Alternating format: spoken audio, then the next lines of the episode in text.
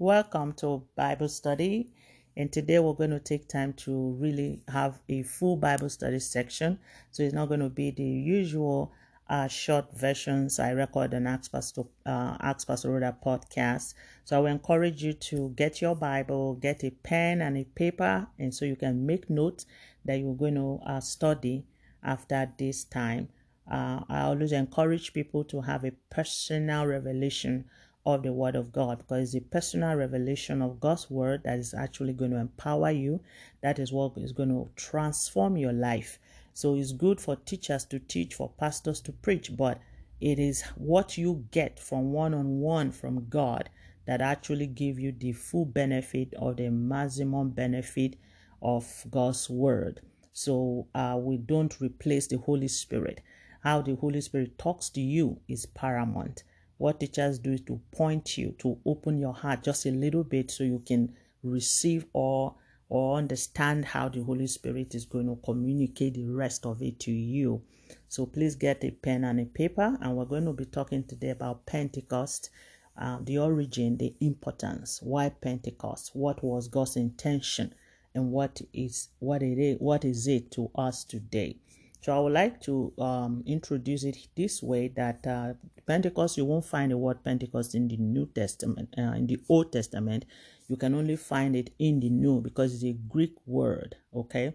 So in the Old Testament, what you're going to see is the, it was called the Feast of Harvest or the Feast of Weeks. And it is so called because it was about seven weeks after they came out of the land of Egypt, after they were delivered from Egypt. So um, you can find that again written in uh, Exodus chapter 23, Exodus chapter 24, Leviticus 16, Numbers 28, and Deuteronomy 16. You can read all that on your uh, personal time and you'll find the names here that I'm giving you. And uh, in Palestine, for instance, they have two forms of uh, harvest the early harvest and the other later harvest. So the early harvest came during the months of May and June. And that is how, why we celebrated uh, Pentecost last Sunday. Okay, for those of you that will be getting this message, it's just uh, we just celebrated Pentecost a few days ago, and that is uh, the, uh, either in the months during the months of May and June, and then the final harvest is in the fall.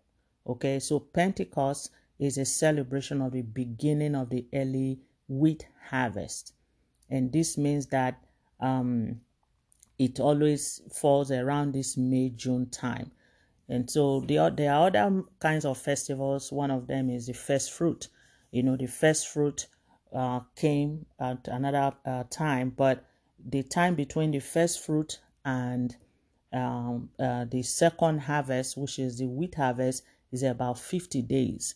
Okay, so these uh, things are very important because it's going to point us to what we're going to be talking about today. So, this is the origin, and I would like to start my origin of this arrangement of Pentecost from Exodus 19. Although you won't see it clearly there, but God's intention was displayed there after they crossed over and God wanted the reason why he crossed them over from Egypt was to have a personal relationship with them so that they would be his people and he would be their God. So after this period, they came to this point where God gave Moses instruction. He said, Gather all the children of Israel, let them come up to this mountain, Mountain Sinai, and I'm going to be speaking to them. So God wanted to speak to them to to speak word of faith to them, to write his laws in their heart, so that they will now begin to obey him. He will begin to walk in their heart. They will begin to have heart to heart talk. They will begin to have relationship because that is the reason why he took them out. He said, I don't want you to be slaves anymore. I want you to be sons. I want to, it's like a, a groom to a bride. I want to have you to myself and I want your ears to be to me. I want you to hear me and I want you to understand me, to hear my voice, to understand my language, and so we can walk together. So when they came out in Exodus chapter 19, he said, Moses, consecrate all of them and bring them out. And they all came out. And as God came in the fullness of his manifestation, the Bible recorded that there was thunderings, there was huge smoke, and there was this voice. And at a point in Exodus chapter 20, the children of Israel said, No, Moses, uh, we can't continue like this. We can't stand this. We cannot, we don't want to hear. You know what? You hear God for us, then come and tell us because we cannot stand this. Now, this is very important because this same manifestation was actually what ushered in Pentecost in Acts chapter 2. Okay, so God wanting to come to man from the original plan to have a union as Christ to the church, becoming a groom and a bride. That was the uh, intention from the very beginning. So Pentecost was a reflection of this arrangement in Exodus chapter 19. But the one in 19 failed because the children of Israel didn't open up their heart. They did not allow God to write his love letter in their heart. So rather than that, they chose to listen to Moses. And that's why the laws uh, can also be referred to as the law of Moses, because now it was Moses who was now speaking to them rather than God. If God had spoken to them directly, they would have received life. They would have not been in bondage. God wanted to take the mentality of living in bondage of Egypt. He wanted to do it. And that can only be taken away by the speaking of the word of faith. Because faith comes by hearing and hearing by the word of God. And when we walk in faith, we will not walk in fear. He wanted to take them away from mentality of fear and slavery to a mentality of sonship and boldness. But they refused it. So their heart was veiled and closed up. And so Moses was now the one speaking to them. And talking about this, just to emphasize on this again, it is so key and important for us to have teachers over us, to have pastors over us. But what you hear from your pastor is only just a little compared to what God will tell you personally each and every time. And that is why my concentration on this topic on Pentecost is the language of the groom to the bride. It is intimate relationship, a personal revelation, what you get from God by yourself. So it is good that they teach us, but we'll later see what uh, level that uh, teaching can do for you and uh, how much your personal work or relationship with God will do for you. And so, Pentecost in the book of Acts, Acts chapter 2, we see where this was uh, displayed. So, again, God came in his fullness, and there was a manifestation again of mighty wind, of um, the fire, and then the, the tongues that the people received in the upper room. So, it's like a replica of what happened in Genesis 19. 19 they were all gathered around the mountain mountain uh, mount sinai and but they didn't open up their heart. But here jesus christ as he uh, rose from the grave and then spoke with the disciples he told them do not leave this place. So they were in that room gathered together once again showing how the children of israel gathered together and this time they waited long enough and they were patient to hear god so the, the wind came, the fire came and rested on them individually. And that is also key. The fire could have come like a blanket and cover all of them together. But no, God wants our walk with Him to be personal. So there was this flame that rested on them personally. But that personal resting does not take away from the, the fact that it is the, the same Spirit of God. So God manifesting himself in diverse ways in in in our gifting, in our uniqueness, but is still the same source, the person of the Holy Spirit. And then they were filled so they didn't just see the manifestation of the power of God now, they also received him into their heart. And the Bible says they spoke in different languages. And these languages they were speaking, it was like the thunderings of God in the beginning when he was thundering on the mountain. And, you know, but they said, no, this voice, we don't want to hear it. Let Moses be our uh, go, go to person. We don't can't stand God. We don't understand this language of faith and so they did not receive it. But here, by faith, they spoke in that tongue.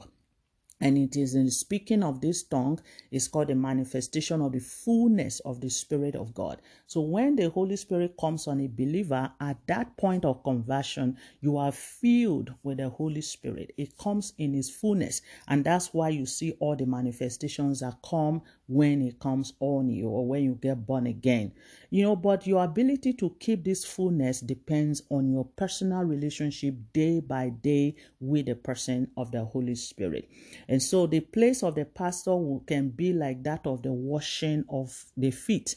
You know, when Jesus was washing the disciples' feet in John chapter 13, when he got to Peter, Peter said, No, I don't want you to wash my feet because he was seeing it in the physical. And Jesus said, If I don't wash your feet, then you don't have a part in me. And when Peter got the revelation of what Jesus was doing, he said, No, okay, wash my feet, wash my hand, wash my every part. And Jesus said, No, I only need to wash your feet here because you have been washed already, you have been clean, and he that is clean do not need to be bathed all over. So what did Jesus mean here? And uh, Jesus told them, "Say, Wash one, you wash ye one another's feet. So he, as a teacher, was washing the feet of Peter. At that point, it was a, a, a, period of teaching. It's like what I'm doing to you now. The word every pastor or teacher give is like that of the washing of feet. So the water level as it were, of the Spirit of God at this point of teaching can come just maybe to your ankle.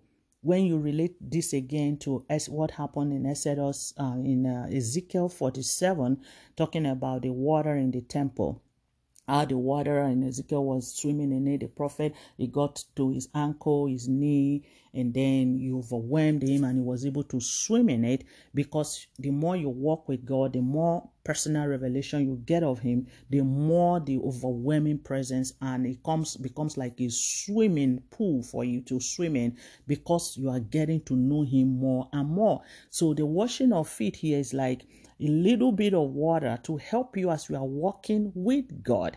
But you should get to a point where you swim in Him.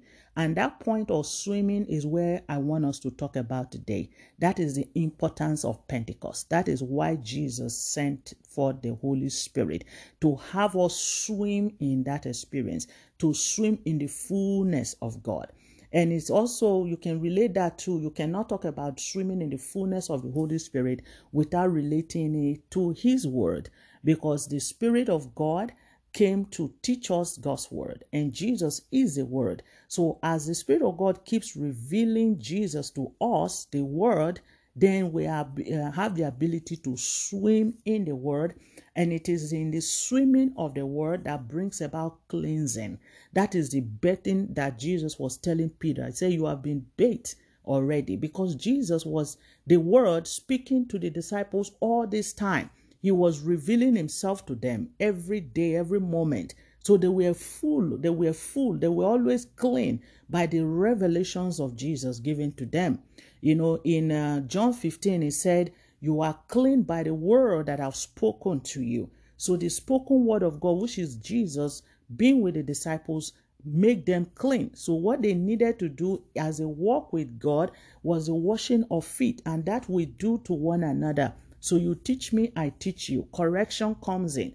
Nobody is above being taught.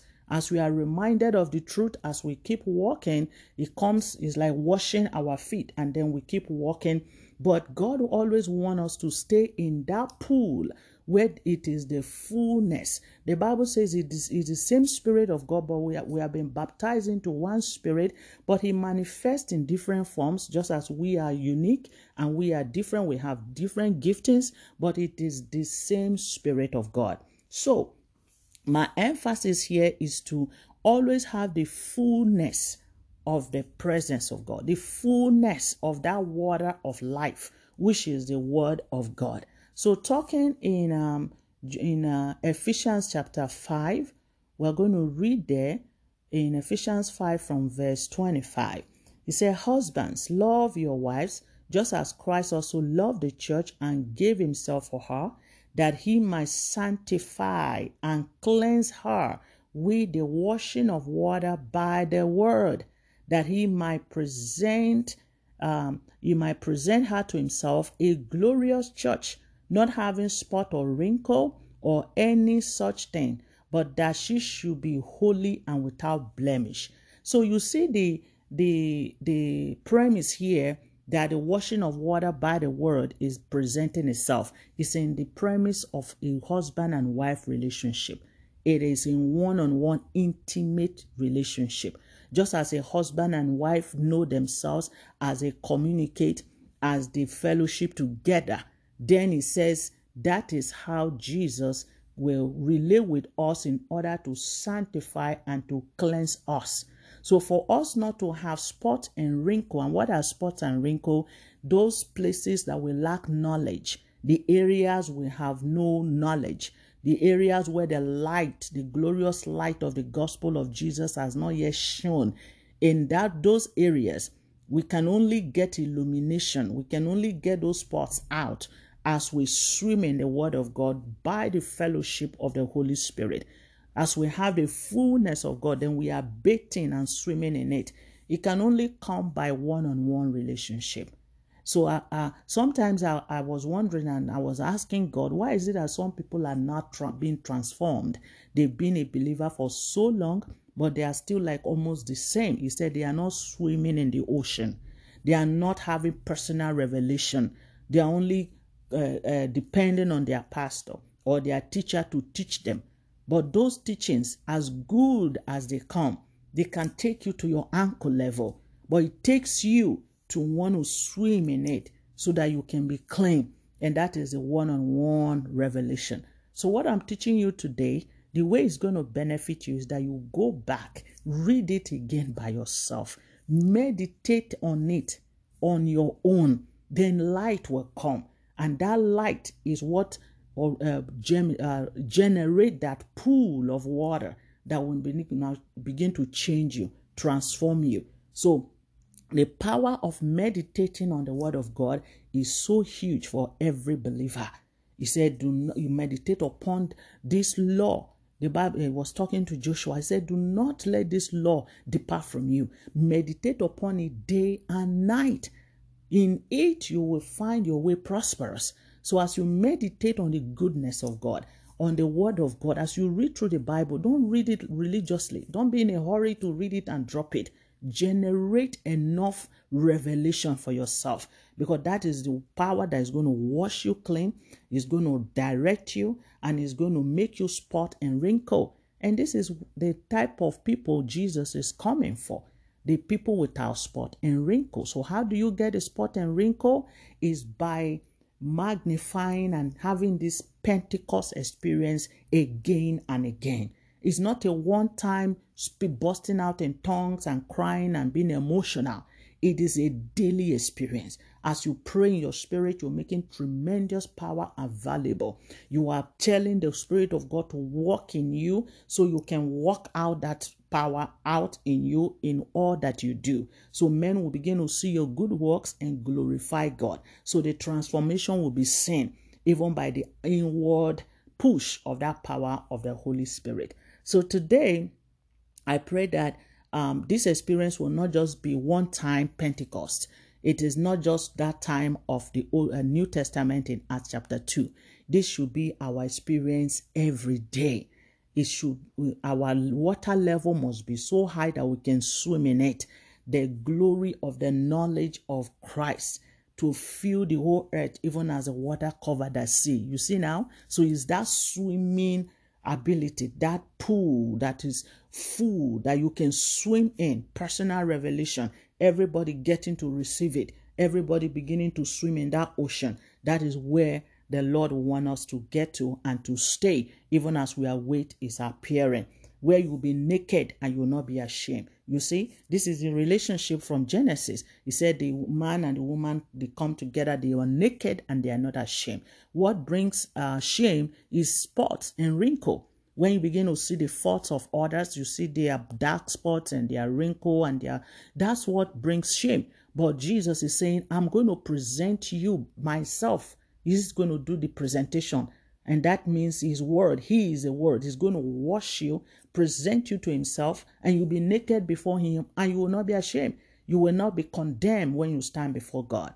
That is what it what, what it means to be naked before him and not to be ashamed. You don't go to God timidly And this is what he wanted to do with the children of Israel. He didn't want them to come with the mentality of slaves anymore because they've been in so much uh, bondage in the in the uh, Egypt. He wanted them to come out of that mentality and to come to him boldly. So where do you stand today? Do you come to God boldly? To come before his presence boldly is not pride, it's actually uh, confidence that he loves you, that you've been accepted in the beloved. It's a work of faith. It shows that I know who I am in him. It shows that you are not walking by your own understanding, but you are acknowledging what Jesus has done for you. And so the Lord will continue to direct your path. So I pray today that you continue to have intimate revelation, intimate relationship with the Father. Don't depend on another person's revelation to live. The revelation of your pastors, they are awesome, they are beautiful. I actually enjoy preaching it. But as good as this sound, the Lord wants you to know Him personally. Have a personal time with the Lord. Speak in tongues more often in your personal time. It's not only when we come to church that we speak in tongues. In your personal time of prayer, that is when this experience will be so cherished. It will generate so much power for you to live and to continue to reign over situation and over every other thing. So even this uh, experience of lockdown, actually God gave us time to swim in the pool again. He gave us time to be able to get personal again with him so we can begin to swim in the pool of his word so the Spirit of God will overwhelm us again. So Pentecost can, we can experience Pentecost over and over and over again, like an intimate relationship of a husband and wife. This is how God wants us to relate. And this is the essence of Pentecost. So Pentecost is intimate relationship with the church. I call it the language of the bridegroom to the bride and vice versa. So I pray to you today that you continue to speak that language of intimacy with your father. He loves you so much. He doesn't want you to worship from afar. He doesn't want you to have the mentality of a slave, but that of sonship. You have been loved, you've been adopted, and you belong to God forever. So stay strong, stay equipped, stay in the pool of the knowledge of God, and be washed, be without spot, be without wrinkle, rejoicing and waiting for the appearing of your groom to finish up what he started.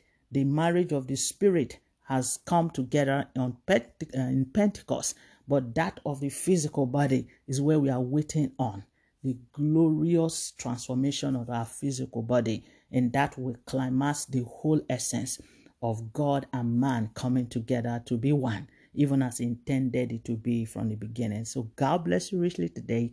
Feel free to share this Bible. Um, Bible study section and go back, listen to it again and again, and go back to the scripture and get it for yourself.